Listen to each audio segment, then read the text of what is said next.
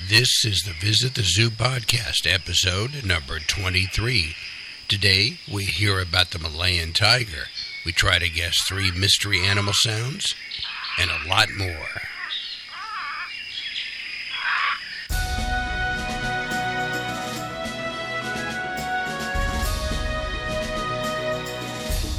And hello and welcome everybody again to another episode of Visit the Zoo. This is episode number 23, and my name is Frederick Fichman, and I am your host for this Visit the Zoo podcast. I'm also the author of the 120 Animal 12 book series, Visit the Zoo, that you can find in ebooks and print books, audio books, and I've also produced a DVD, Volume 1 of the DVD series. If you want to learn more about all things Visit the Zoo, we have three websites that you can go to. The first is our main website, which is at zooanimals.com.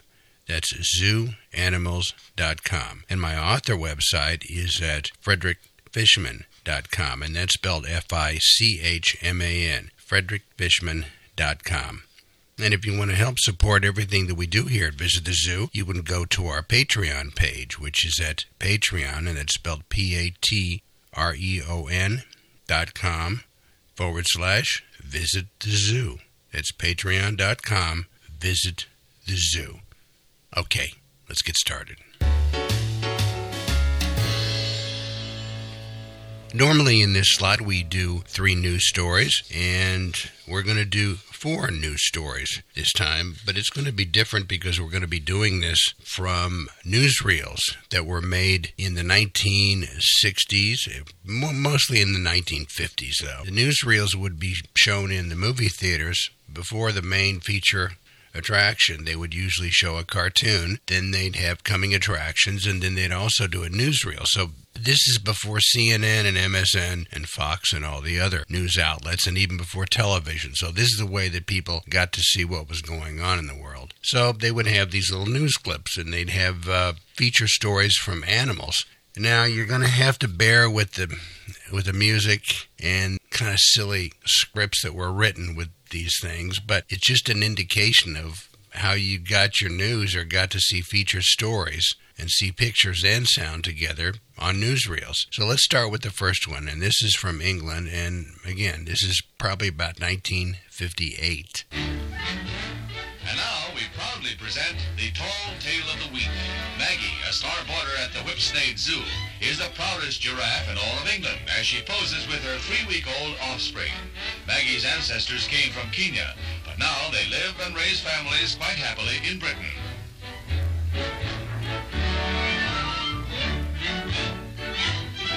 Mother and baby are going to prove to be one of the top attractions at the zoo this summer. We're willing to stick our neck out on that. By the way, if you listen to the music, sometimes it repeats from newsreel clip to newsreel clip. So that's they didn't do too much in the way of creative production on this. That's for sure. Okay, this is this next one is about the okapi at the Rotterdam Zoo in Holland. The okapi is a relative of the giraffe. It doesn't look like the giraffe. It looks more like an, an elk. Got striped legs, and it's kind of strange looking, and it's highly endangered then and now. So let's listen to this newsreel. In the Rotterdam Zoo, Mr. and Mrs. Okapi are spending a leisurely summer. The Okapis are related to the giraffe, but this one looks down on his distant relatives, despite the fact they are rare creatures and seldom survive in captivity.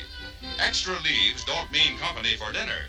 Extra leaves in this case mean a feast for the strange beast from the Belgian Congo. Mr. Okapi says he can lick anybody in the place. Whatever he's saying, that tongue is a great substitute for a boarding house reach. To these kids, it's just one big Okapi family. This next one, his third one, is about Chi Chi, was a panda who was taken to the Frankfurt Zoo. Again, this is probably in the 1950s. Meet Shishi, the giant panda, currently residing at the Frankfurt Zoo. Chicago's Brookfield Zoo wants to buy him for $50,000, but the State Department won't okay the deal since Shishi's from Red China originally. Not that he cares about politics, he just enjoys a nice tub. Want your picture taken, Shishi? Uh-uh, not while he's in the tub. Come on, any privacy? That goes for you, too.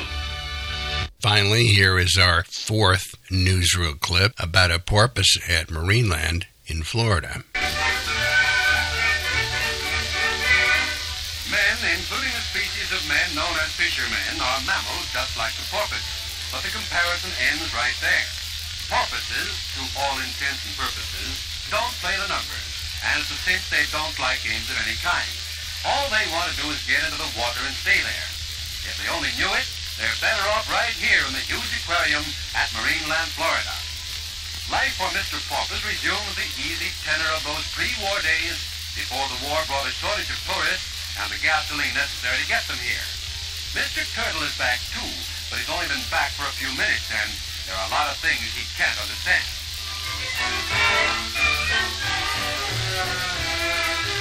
The diver has one thing in mind.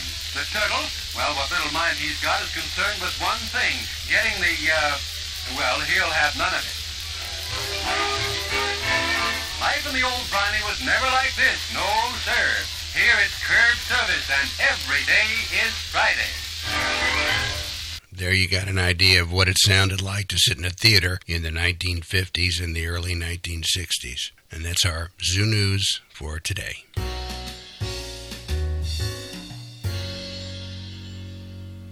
And then we're going to go on to our animal sounds. I'm not going to tell you, of course, as I introduce them to you, what animals these are, but let's see if you can guess, and later on in the episode, I'll let you know. And here is our first animal sound.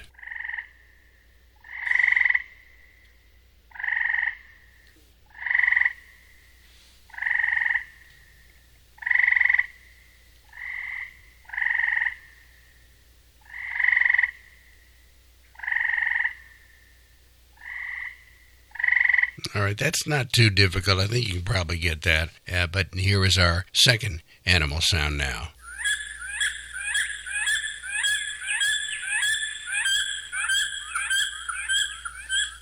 And now here is our third animal sound, and this one is probably easy, and you probably should get it pretty quickly. Well, maybe not. There's not enough of it there, so I'm going to play it again, okay?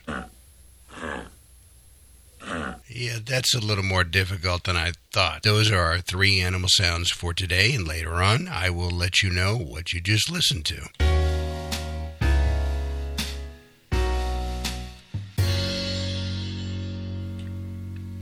And this is our full animal description segment that we play every single week. And this is read by Shannon Zamora, who is an actress in Houston, Texas. And thank you very much, Shannon, for recording this. And this is about the Malayan tiger. Malayan tiger. These animals are one of the most magnificent creatures in all of nature. They are the top reason why people like you visit the zoo. They are large, strong, steel willed cats with a penetrating stare that will turn any other animal's blood cold with fear. This species of tiger lives in the southern and central jungles of the Malay Peninsula in South Asia. The Malayan Tiger Conservation Group, headquartered in Malaysia, estimates there are 3,200 of these tigers still alive on the planet. As little as 100 years ago, there were over 100,000, so they are considered endangered. The smallest of all tigers, the Sumatran tiger, is about 8 feet long and weighs 220 pounds. The largest tiger is the Siberian tiger, at about 10 feet long and weighing over 400 pounds. The Malayan tiger you see in the photo above is closer in dimension to the Sumatran tiger, but a bit longer and heavier. They seldom live far from water. As a matter of fact, they love the water. They use it to cool off and as a point of departure to leap onto their prey. Unlike most other cats, including the small ones in your home, these tigers do appreciate the water world. They hunt with the excellent tools nature has given them. They have large paws with sharp and powerful claws. They have large teeth and a very strong bite strength. When they hunt, they are patient, moving slowly and carefully. They kill for food about twice per week. They fill up with their first meal and bury the rest for later. Their main prey is wild boar, deer, pigs, and occasionally livestock. That puts them at odds with farmers. The farmers and poachers mostly go after tigers for that reason, but they are also hunted for their meat and the supposedly curative powers of their bones, which has not been proven. They communicate with roars, grunts, chuffles, and hisses. They produce about seven cubs every two years. Usually, only two survive to adulthood. A combination of disease, poaching, and starvation takes down many of their young. These tigers are generally solitary, keeping together with other tigers only to mate or take care of young. They live about 15 to 20 years in the wild and about 26 years in zoos.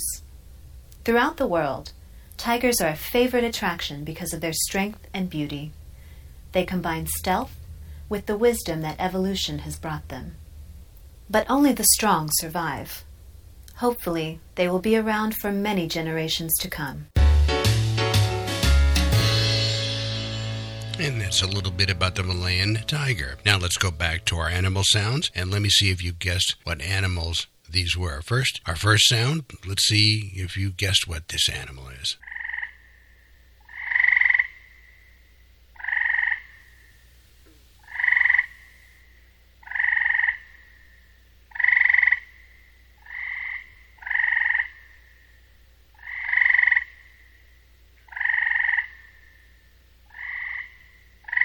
Well, these little guys are popular as pets and they like to climb trees. They also they also like to be near water as well. And that sound you probably have heard it and not known what it is or tried to guess what it is. And it is the common gray tree frog. It is a New World frog. It's found in lot of backyards across North America. And it's concentrated mainly, though, in central and the southeast United States. They're medium sized. They're about 2.5 inches long, and their bodies are gray, so that's why they're called the gray tree frog. The males, by the way, are slightly smaller than the females. The coloration changes with lighting and temperatures. Because they are small and easily frightened, they do not like to be touched or handled. They like floating on vegetation. They like to live near grasses and cattails. They can be found in small ponds or large lakes marshes, and streams. They're nocturnal, which means they're active at night, and their males are the ones that call out frequently, especially after being misted in a pet tank. I guess they like it. They eat flies and mosquitoes, crickets, and small insects, so they are our friends, aren't they? Here is our next animal. See if you can guess what noise this one is making.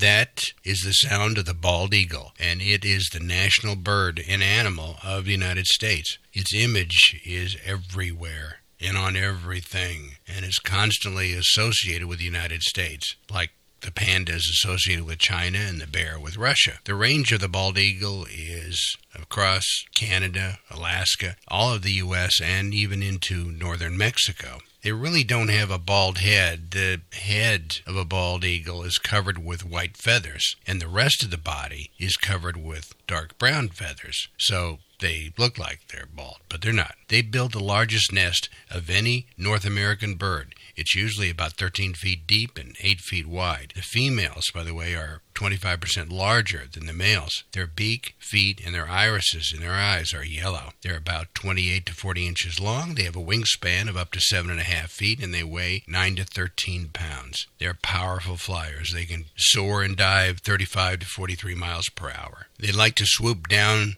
to the water level to catch fish, and their habitat is mostly by water. But they require old growth, mature tree stands, mostly hardwoods, so they can build their nests. All right, here is our third animal sound now. Short and sweet, huh? Let me do it again because it's impossible to tell what it is with that short of a clip. Did you guess it? Well, that's the harbor seal. The harbor seal is also known as the common seal. It's what you see congregating around piers and docks all across the northern hemisphere near the ocean. They are located in North America, but they're also scattered along the Atlantic and Pacific Ocean coastlines, the Baltic, and also the North Sea.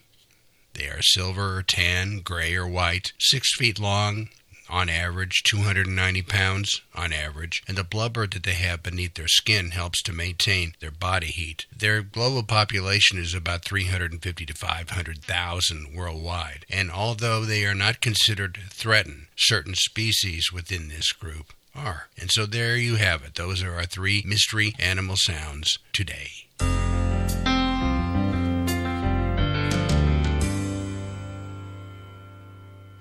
Okay, now we come to the part of the episode where I either read a poem or I give you some quotes about animals. And I think I'm going to read another poem. This is an interesting one that was published on the website familyfriendlypoems.com. And this was published in 2009 by just a single name, Alexander. And the name of this, and the name of this poem is called The Bee.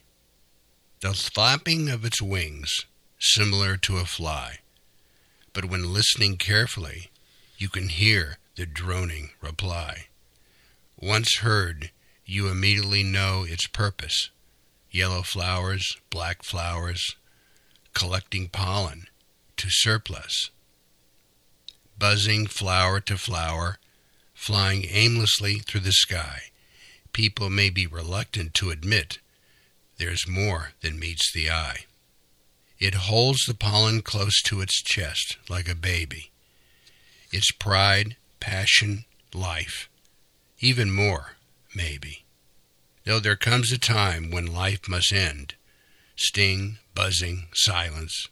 But before this, it must go through what we cannot comprehend. Organs torn, it carries on, flower to flower, weaker and weaker, dead before long the yellow for pollen and honey, the black for sting and bulbous eyes. These are the colors that represent the bee's striped lines of life and death.